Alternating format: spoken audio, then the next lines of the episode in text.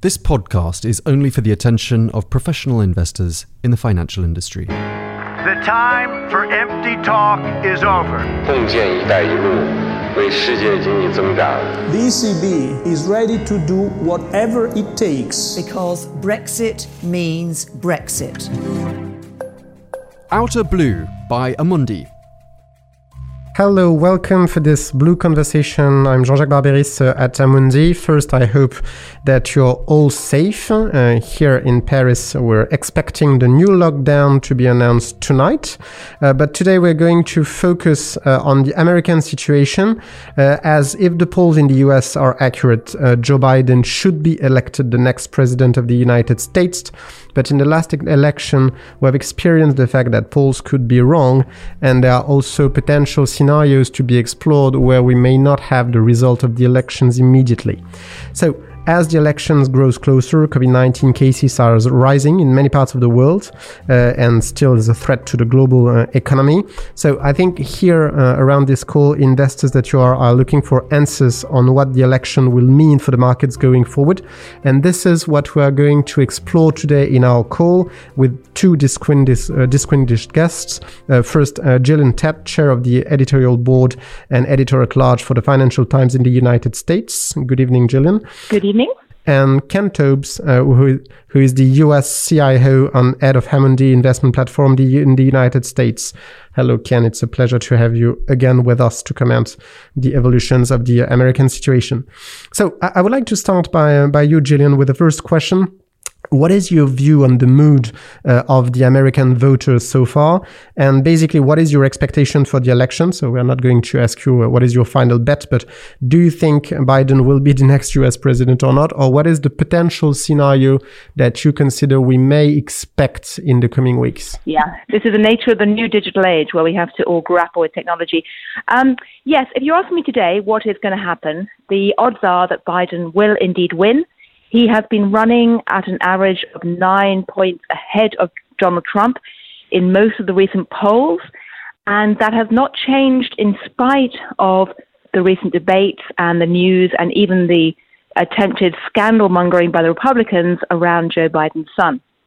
However, there are three reasons why I would just inject a bit of caution before deciding decisively that Biden will indeed be victorious. The first is that we are dealing with the Electoral College. It's not a popular vote. And of course, back in 2016, there were moments when Hillary Clinton appeared to be riding as high as 10 points above Donald Trump. Um, so we have to look at the Electoral College. The Electoral College maths do look good at the moment, but you can't be too confident that there won't be some upsets. Secondly, it does seem that there are some voters who are still telling pollsters they don't know what they're going to do or simply refusing to say. And again, history suggests that they may be breaking for Trump, they may be the shy Trump voters.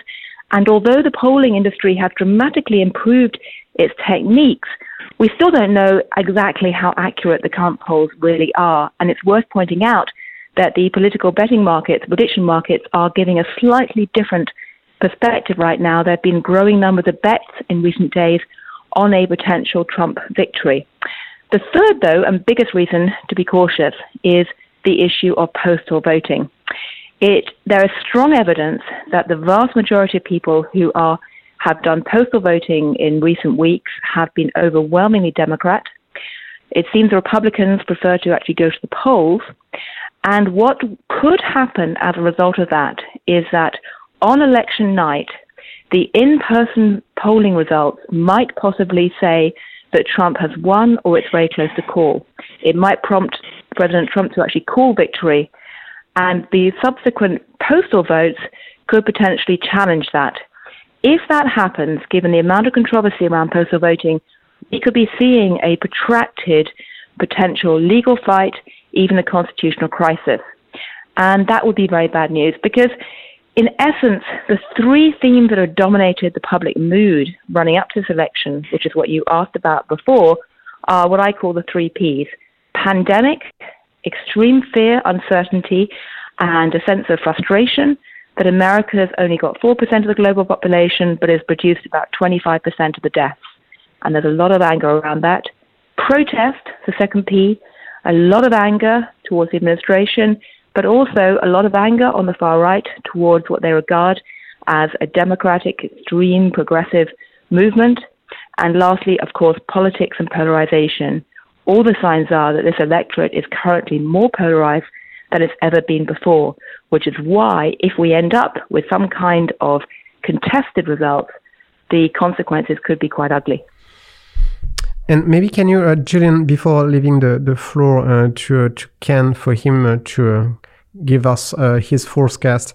Uh, you said that potentially that would that could lead uh, to a political crisis in the likely scenario that uh, you have described. From a constitutional perspective, uh, can you explain to us what is at stake? So, what should happen or what could happen in case indeed uh, the president Trump is calling for victory uh, on uh, the day of the election, but then afterwards that there is a change because uh, of the poll uh, of the postal voting. So constitutionally, what are what are the rules and that uh, will have to be followed theoretically? Well, es- essentially, what will happen is that if Trump tries to declare victory on election night. Um, the first question to look out for is whether the television networks agree to accept it or not. There's been a very intensive discussion inside a network like Fox. Um, and I know a number of the people who are on air there about whether or not they will say anything if, for example, Trump does try to declare victory ahead of the postal votes coming in. And I should say, you know, to the credit of my fellow journalists, I think there's a strong feeling right across the political spectrum of the news group that they won't declare anything until we actually have a proper um, announcement. And it's worth stressing this because, you know, within the American tradition, the point at which the television host comes on air and declares what's happened or calls it is often a very important moment. However, if we end up with a situation where the results are unclear on the night of the election or still coming in, several things could happen. Firstly, the Republicans will almost certainly embark on an onslaught of lawsuits, echoing what's happened in recent days, contesting the validity of the postal voting system either on a piece by piece basis if they see what they consider to be cases of fraud. And Republicans are sending out election monitors right across the country to try and watch out for what they call potential fraud. You're likely to see more contests and more legal challenges of the sort we've already seen in places like Wisconsin, trying to essentially either say these deadlines were imposed or that they weren't met, etc., etc. And that could go on for a very long time, going all the way up to the Supreme Court. Um, you could also see, unfortunately, um, you know, actual protests and potentially physical protests from parts of the Republican extremist movements who have signaled in recent days that they will not just stand by quietly.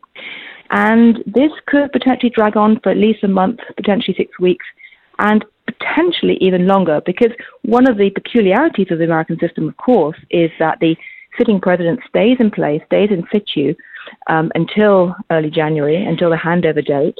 Um, there's not a lot of mechanism for, not, not a lot of clarity about what mechanism, mechanisms exist to actually force him out if he is declared to have lost and refuses to leave. And you have a number of people consulting their sort of constitutional handbooks and having debates about what they'll actually do if Trump simply sits there and doesn't leave the White House, or if he embarks on a scorched earth policy in some form to try and either muddy the waters or take revenge. Now, I hope that none of this happens. You know, I think that there is still, you know, a majority chance, I'd say 55% probability that we're going to get such a strong victory for Biden on the election night that, um, or the days after that, that none of this will actually happen.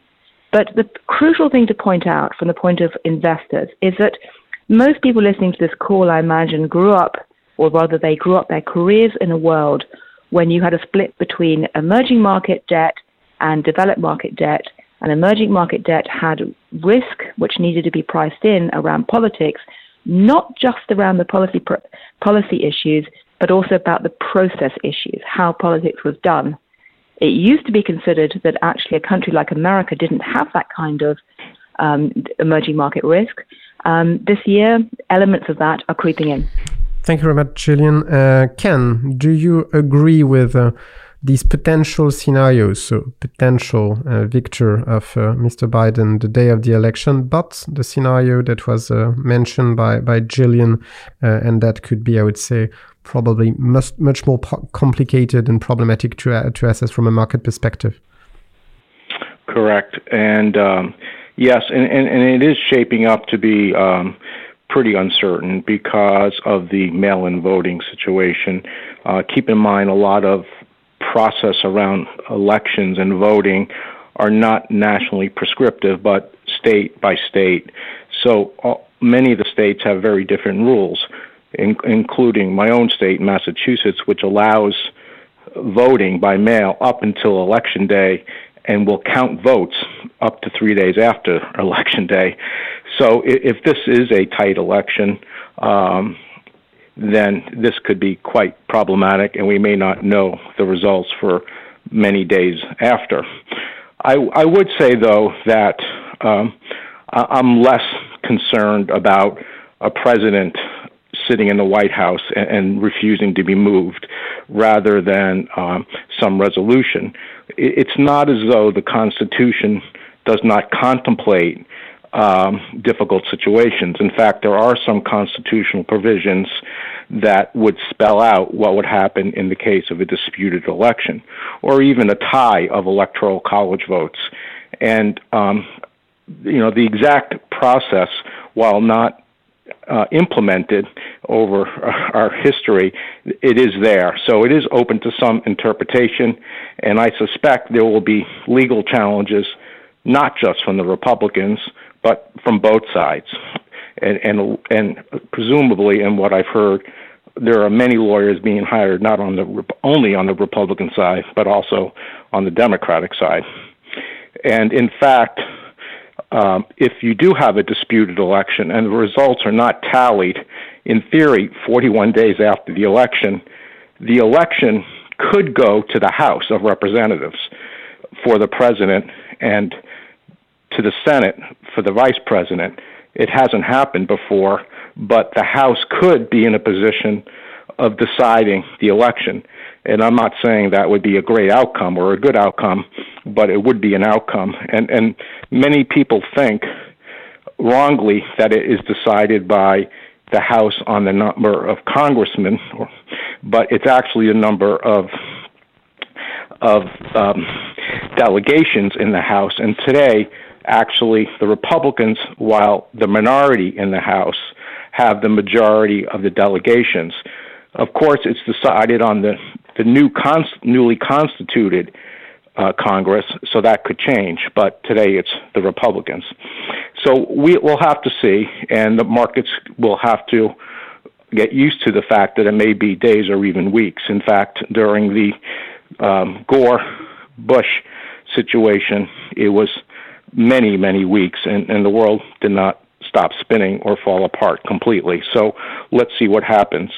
I, I think also the outcome will be dependent on a few things. While common sense says that Biden will win, based on all the polling, which has been consistently in Biden's favor, I think there are a couple of unknowns. One, which occurred in the last election, but maybe even more important in this election because Trump has, in the last three plus years, become an even more um, controversial figure, is that there's a proportion of voters, in my view, that will not admit that they're voting for Trump and will not admit to polls, may not even admit to their own family or spouses who they're voting for. And frankly, we don't know uh, exactly um, what that silent vote will be. Um, it, has been reported, for example, I think, as Gillian said, that people are angry about the deaths in the in the U.S. Obviously, the burden of that, unfortunately, fell on the most vulnerable, mainly the elderly, and the elderly um, may, in fact, break towards Biden. Uh, but I think, in addition to the silent vote, we don't know exactly how some of the minorities will vote because there has been some evidence that Trump is picking up some votes there, despite the, the racial tensions we saw over the summer, particularly, but continuing today, with the argument that he has been fairly good with respect to his policies in improving the income, job opportunities, school opportunities for many minorities. So that that is also a question. So while common sense says that Biden will win, it's it's not clear. We'll have to see the outcome. Um, furthermore, I think it'll turn a little bit on if the Biden campaign has been successful in turning this on a refer- turning this as a referendum on Donald Trump's behavior and character, because if you look at some of the polls, even today, that a majority of Americans, a small majority, but nonetheless a majority, still believe they're better off today than they were four years ago on economic issues. So it will be do I vote my heart or my mind in terms of I hate the character but like the policies? What what will Trump, no pun intended, will it be character over policies? And um, we don't know completely yet.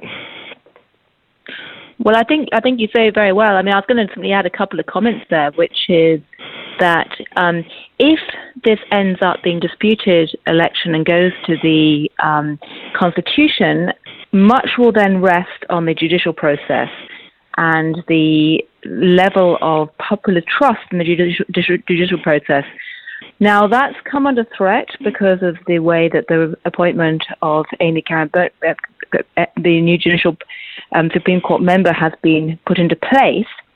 Um, but it's worth actually looking. I'm looking at some very interesting survey data the, the other day, which shows that at present, um, almost 70% of Americans still say they trust the judicial process, whereas only 35% of them say they trust, trust the legislature, and 46% say they trust the executive.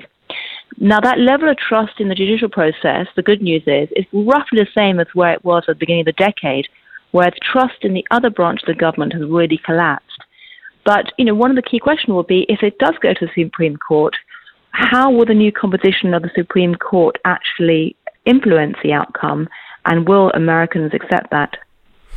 Thank you very much, uh, and to come back on, on a word that uh, Ken mentioned, I think common sense is no longer used in uh, politics in Western democracies. It's been a while that we cannot really use the word common sense anymore. But maybe uh, moving forward to uh, another part of the conversation, uh, I think there is since Mr. Trump was elected, there is the, the questions raised by investors. Will the American policy change the day Mr. Trump is not there anymore? Uh, and I think for a number uh, of investors, uh, they do believe and consider that uh, Mr. Trump is probably the symptom of a number of things and of trends that will remain whatever happens and that will remain after uh, after him, notably uh, on some element, uh, I would say, of the, of the foreign policy.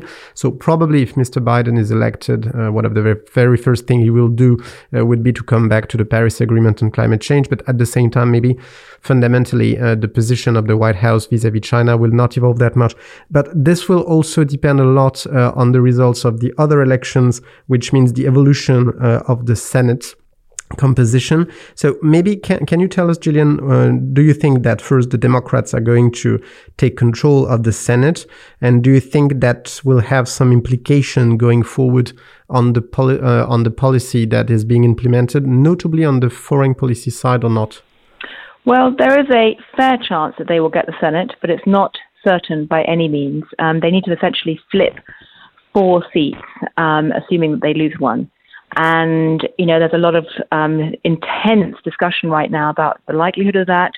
And to my mind, it's probably around 50 50, um, looking at the different polls. But um, as Ken says, you know, one of the problems is that we have a multiplicity of different states to deal with. Trends in different states are different. The level or the quality of polling in each area is also different because we do have this problem of shy or unreached um, voters.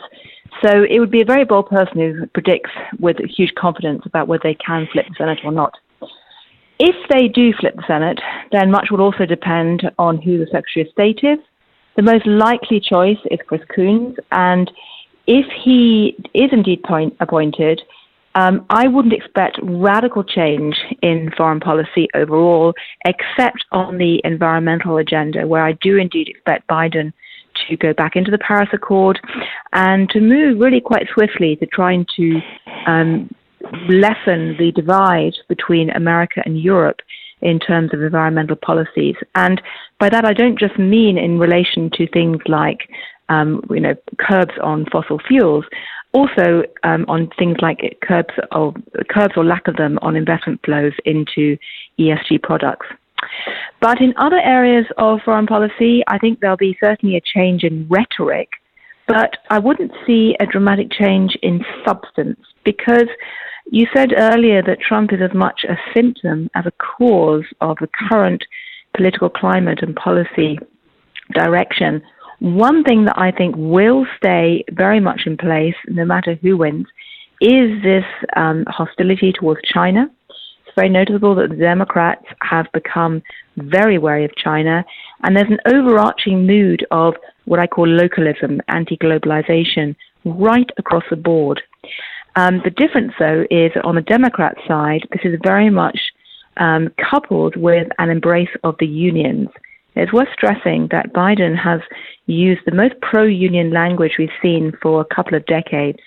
And I fully expect to see a variety of Make America Great Again, but presented or couched in terms of union embrace, worker embrace, we're all in this together embrace, a kind of more palatable form of patriotism, if you like, but still a form of patriotism that means that anyone who's hoping to a sudden end of protectionism after the election is probably hoping for entirely the wrong thing.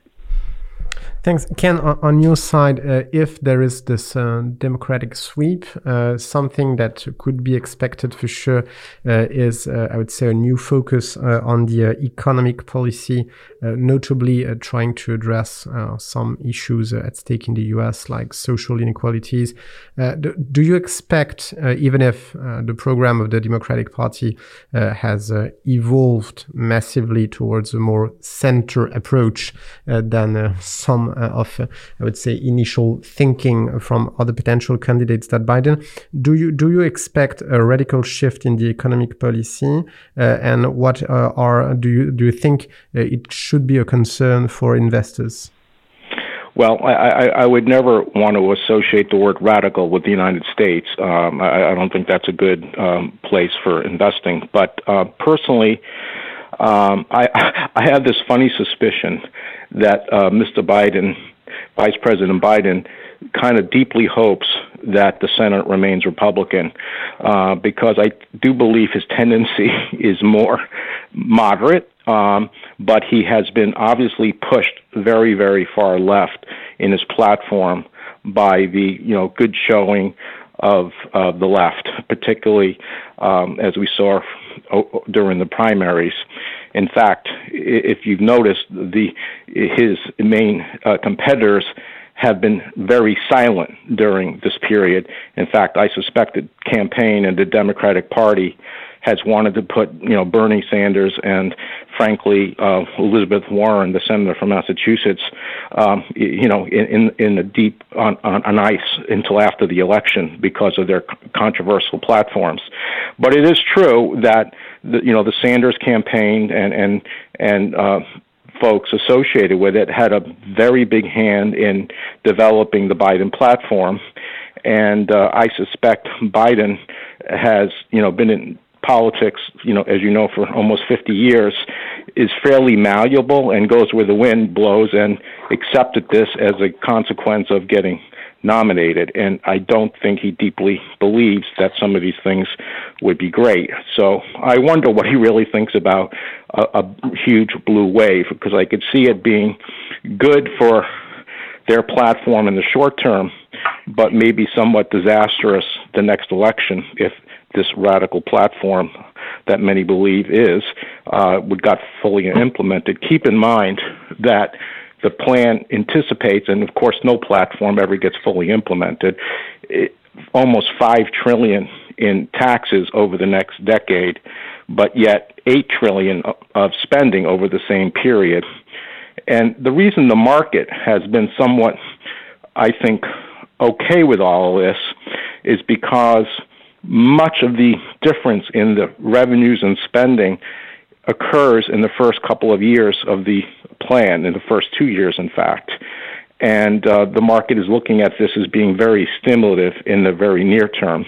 But I think longer term, it could be quite detrimental to the economy, the economy's potential for growth, if a lot of these plans are are implemented in, in as proposed.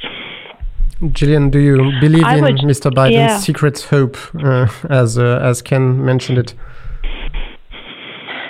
Well, I, I would agree with several things um, Ken said. Firstly, I actually don't think Biden is ideological. Um, he is someone who believes strongly in public service. Um, but actually, I think I would f- strongly agree as someone who's sort of, you know, encountered him over the years that he is quite malleable and he believes in making America better, but actually isn't wedded to a hard and fast idea about what that should entail.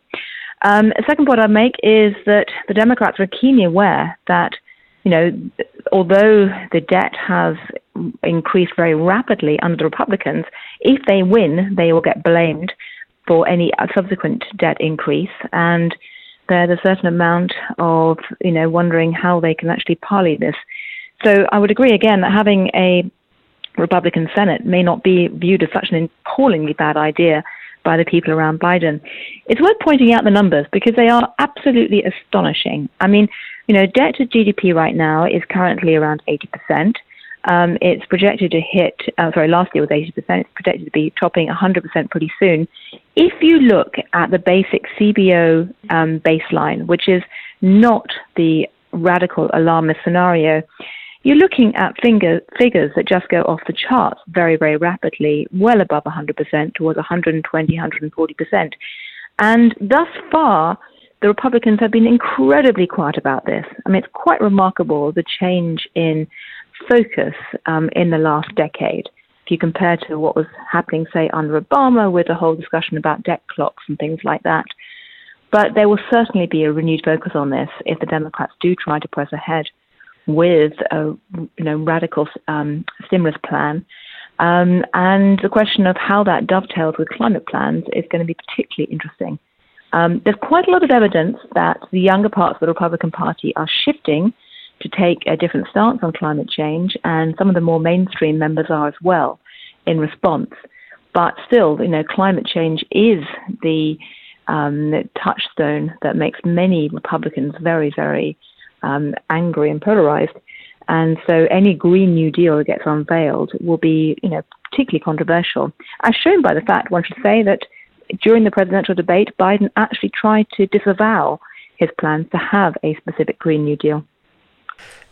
So maybe it's uh, it's the good time in the conversation to move a little bit uh, to uh, the uh, impact on the markets uh, and uh, the markets expectations. So maybe Gillian, starting with you first.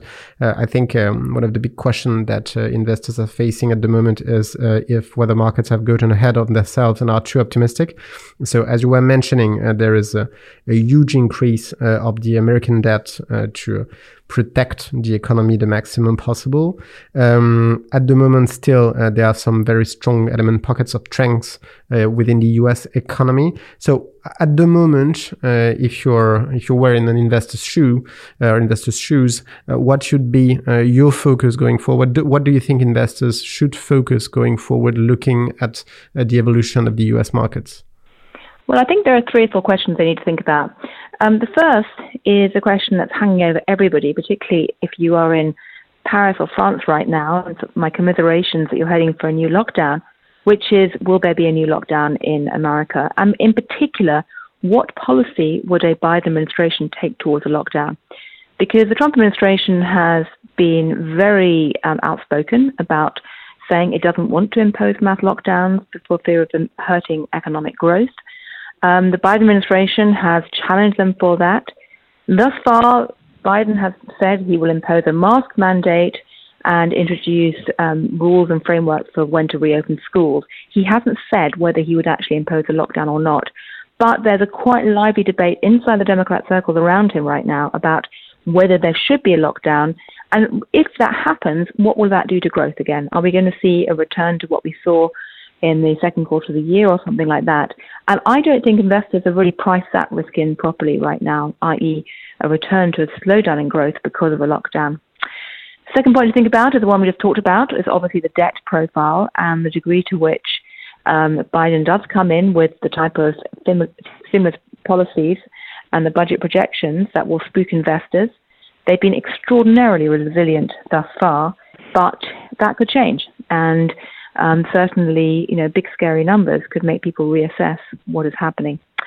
Um, a third point that people need to think about is obviously the environmental issue, the ESG question, um, and the speed at which um, Biden does try to implement um, ESG friendly policies. As I said before, not just in terms of tangible measures around um, the fossil fuel sector, but also around things like the rules at the Department of Labor um, around fiduciary duty and whether the SEC tries to say join forces with the European Commission in embracing some elements of a green taxonomy or not.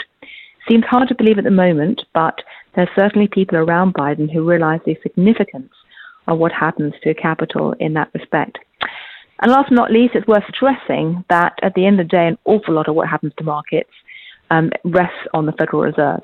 Um, much of what's happened in the last couple of years has rested on the Federal Reserve. In fact, you can argue that on one le- level, Jay Powell is infinitely more important right now than any president, whoever that president might be.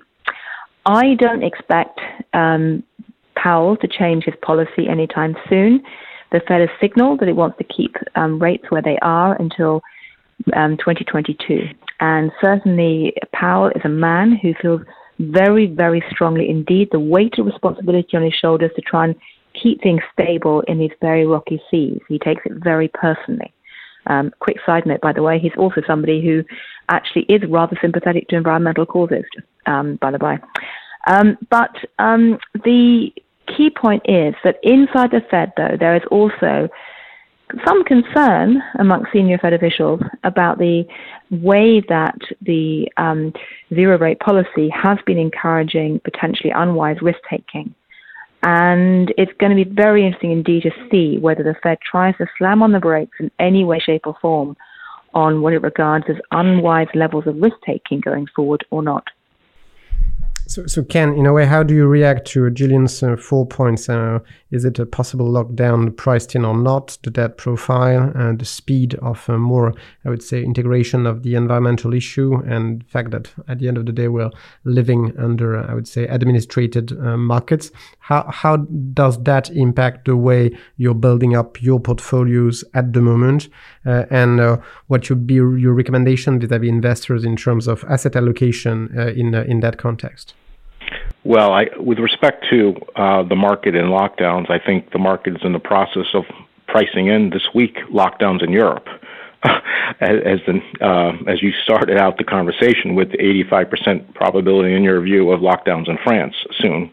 We don't know the nature of it, but still some sort of lockdown. And you know the the market was grappling with Ms. Merkel with a so-called lockdown light. So and, and lots of internal pressure on Johnson as well in the UK. So, frankly, the market uh, is in the process this week um, and the end of last week of pricing in some lockdowns in Europe, but not in the United States, of course, yet. And um, I, I think that uh, we certainly have a lot more volatility if lockdowns in the U.S. were going to be a reality. And um, I, I think that um, clearly um, the market had viewed the, the, the stimulus plan, even even if the short-term stimulus plan was uh, kicked, you know, the can down the road until after the election, the the the totality of, of the Biden platform and with some degree of, of still confidence after the election that a, a fiscal stimulus plan would be enacted, that the market was okay with that. So the real volatility is related not to the re- election, in my view, but these lockdowns. So I, I think in Europe we're beginning to price it. I mean, the markets are down three, four percent last I looked, just today. Um, with respect to the, the Fed, uh, I, I make a few comments here. One, I, I think the Fed has already decided that they understand that um, they may have some financial consequences in terms of blowing up so-called bubbles, but I, I, I think they have pretty much decided to ignore it for the most part, and will deal with it. I think more administ- administratively, frankly, uh, rather than through monetary policy directly. Um, I, I, think the Fed has made a, a, very strong and important shift in its policy. Uh, it never came out explicitly and said we follow the Phillips curve, the trade-off between inflation and, and employment, but essentially that had been a model, and they had preemptively tightened rates over many cycles, including the last one, in anticipation of inflation with the ever-tightening labor market they basically said that's going on the shelf. We're going to ignore that, and we're not going to preemptively raise rates. And, and I think that's a big shift. And uh, they will not raise rates, uh, even as the economy picks up and eventually inflation picks up. And uh, that that is, in my mind, uh, pretty clear from what they said. The market has been somewhat disappointed only because they didn't also say to accelerate the inflation targets we're also going to step up our near term quantitative easing, which they have not, in fact. But keep in mind, since the spring, the economy has been recovering fairly well. In fact, uh, we don't know what's precisely going on now, but for the quarter ended September 30th, it's likely that GDP expanded over 30%, which is very V like. So, why spend all your bullets when things are moving along. Now, we could get into a situation with a lockdown that um, requires them to step up their efforts. But in no shape or form, in my view, are, are they going to weigh the fact that high yield spreads are too tight or investment grade credit spreads are too tight in the face of a national economy that needs some stimulus. Um, the debt situation is very, very important longer term. And you know, it, it's somewhat quaint now. Um, I say that somewhat tongue in cheek. Um, the fact that our debt to GDP ratios keep going up um, and, and, become very, in, in some cases, very European like uh, in, in some European countries where this 100% or more debt to GDP has existed for decades. But it, it's become quaint, I say, because you know there is a strong academic bias now and, and support foundation for this modern monetary theory, which, which basically says deficits don't matter, debt doesn't matter, in, until such time as it starts infecting your currency. So I, I think that we have to monitor the currency and see what happens. Um, but I think the recipe, the prescription of ever rising fiscal deficits combined with a low or no response from a central bank on real rates as the economy improves is a recipe for a weak dollar. And, and, and that's a concern longer term, in my view. Uh, but in the meantime, I, I think that um, we should see the longer this goes uh, and the closer we get to next year in terms of time in, in, in the next few months, uh, as we see perhaps some success on therapeutics and vaccines, frankly, um, the risk of a complete lockdown goes down, it, I think. And even today, so far, it, it's not definitive, of course, even as the cases in the U.S. have approached um, and exceeded, I think, this week 70,000 on a daily basis. The death rates are still very, very modest, thank God. Uh, of course, everyone is unwelcomed, but very low compared to the spring. And even the hospitalizations, while turning up, are still very, very manageable, except in a few really very rural parts of the United States um, that were not affected last time and probably caught somewhat unaware of what was going on. Uh, so I, I think uh, we're going to continue to plod along. The economy has a lot of momentum. Inventories in the U.S. are very, very light. Housing is a near boom. Auto inventories are exceptionally low, and we're selling as many autos almost pre pandemic um, now. And uh, these sectors have very high multiplier effects on the economy. And I, I think this is going to continue to uh, put some moment, momentum behind the economy. Of course, if we shut down the service economy, th- this will be bad. Now, keep in mind, there's a very big political angle I'll finish up with on this question. Because it's become clearer and clearer that in this age of inequality and concern about inequality of wages and incomes, lockdowns fall most heavily on the underprivileged and those that are working in hotels and travel industries tend to be those with the lower incomes. And frankly, the burden of these lockdowns have fallen most heavily on them and the communities in which they live, which tend to be the lower income communities. So to shut down the economy again is essentially exacerbating inequality because those of us, most of whom are on this call, for example, are either comfortably working from home or in an environment that allows us to avoid the worst of the pandemic and still make money. So uh, I think this is a very big angle on, on the lockdown. I, I strongly agree, and I think this is also going to be a, a debate uh, that is going to rebound at uh, European at European level. Uh. The anti-redistributive effect of the lockdown is clear, um, and that's why it's interesting. Uh, at least uh, in France, uh, it's interesting to see that be, even before that the president has announced anything, you can already see the finance minister putting some billions on the table, trying to ensure that this could be accepted also and clearly, and these billions are, I would say, directly targeted uh, vis-a-vis the the people that are going to be the most affected by the lockdown and, and the sectors associated. Uh, maybe uh, we're coming to the end of this conversation, so I, I would like to have uh, you both giving us, I would say, one quick word on what is, I would say, your midterm outlook. So at least I would say on a one-year basis, Ken, you, have started to touch this a little, um, mentioning the fact that you believe uh, that the dollar is probably going to weaken in the long run. Uh, so what are your expectations? Uh, I would say on the US economy and the US market uh, if you were to be a year afterwards? I know it's a complicated question uh, in the context we're living in, uh, as uh, it's difficult to predict anything um, and the level of uncertainty is very high. But what should be, I would say, uh, your, your vision of where we will be in one year?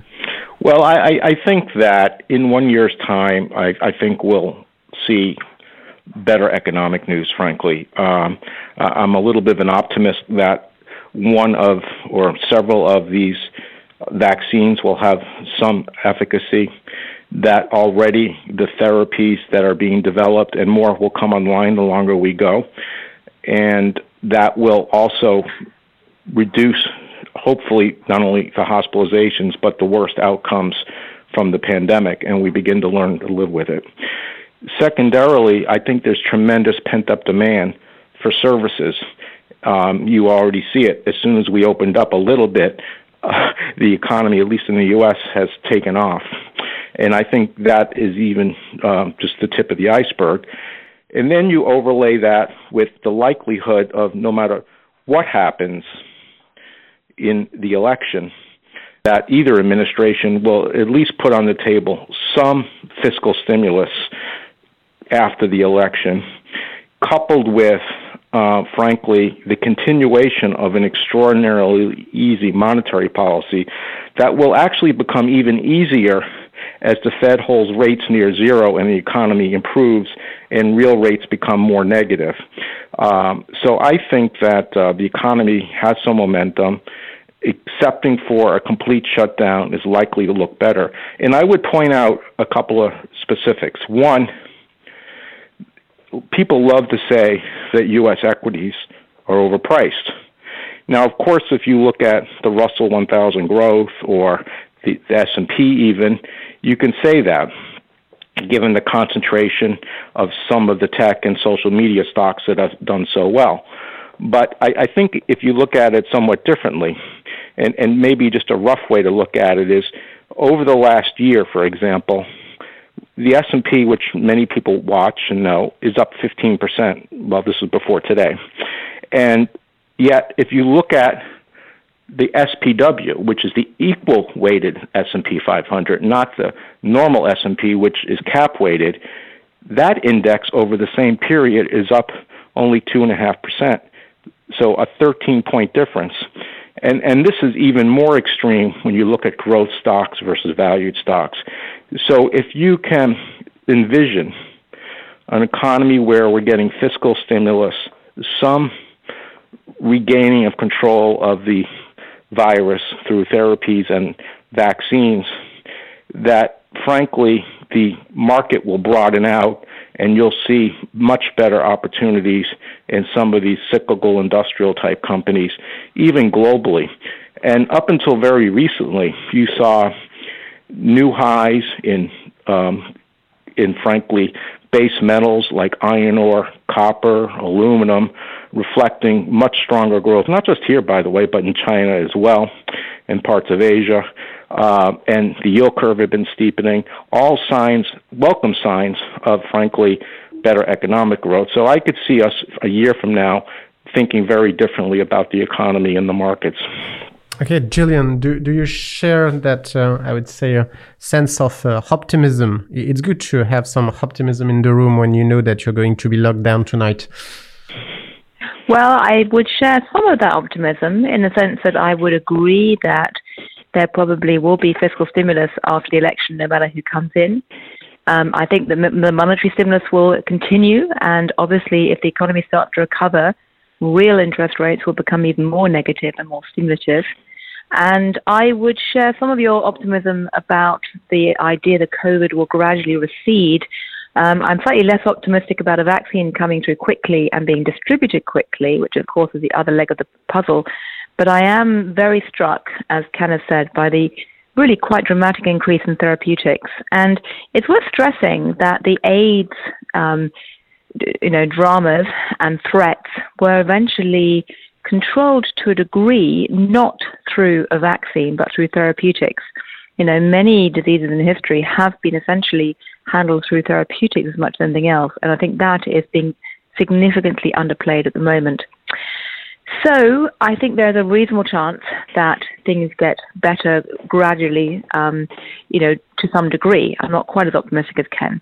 But I'd really like to end just by stepping back for a moment and going back to what will be on the cards almost irrespective of the election because I first went to Davos, the World Economic Forum, back in 2007, and I joked to my colleagues then that everyone in Davos was consumed by faith in the holy trinity of ideas that drove Davos man. And that was a belief in free market capitalism, in globalization, and innovation. And the assumption was that history only went in one direction, and free market capitalism, um, innovation, and globalization will just get deeper and deeper. One way to make sense of what's going on today is that we're seeing history going into reverse, and it's been going into re- reverse for several years. We've seen globalization sparking a big backlash, and I don't see that radically changing under Biden. I think we're seeing free market capitalism being increasingly challenged, and I think that you know whether it's the Fed essentially controlling or shaping so much of the market prices at the moment, whether it's the fact that the government is likely to get increasingly re-involved in the economy under Biden administration, or whether it is kind of tub thumping, we're all in it together, patriotism in conjunction with the unions, I think that trend is going to continue. Which then, of course, leaves the question of innovation. And, you know, rapid tech innovation has accelerated under COVID 19. Um, big tech has absolutely come to dominate. I mean, one of my favorite statistics right now is that the um, the big tech right now, um, the big tech companies currently account for about 45% of the S&P 500, which is a higher level of concentration than we've ever seen before in any sector. It's worth remembering that finance in 2007 was only around about 25%. And to my mind, one of the questions is, will that spark a backlash or will big tech be wrapped up in the patriotic flag? And what does that do to inequality and growth going forward? And that's a question that will last much longer than the election. Thanks. That's that's a great great question, Gillian, and you've shared your preferred statistic. I'm going to share my, my favorite quote about Davos. I think it was the former CEO of JP Morgan that was mentioning that for him Davos was the place where billionaires explain to millionaires what the middle class thinks, um, uh, which I think is a very nice definition. Uh, on that little element of humor to end up this conversation, I would like to thank you both uh, very much on behalf uh, of all of our audience. Uh, so we will see uh, if we have a result next week. Uh, and before that, uh, for those who are concerned, and I think we're more and more to be concerned at European level at least, I wish to all the participants uh, the nicest lockdown possible and keep safe. Thank you very much, Ken, and thank you very much, Gillian. Bye bye.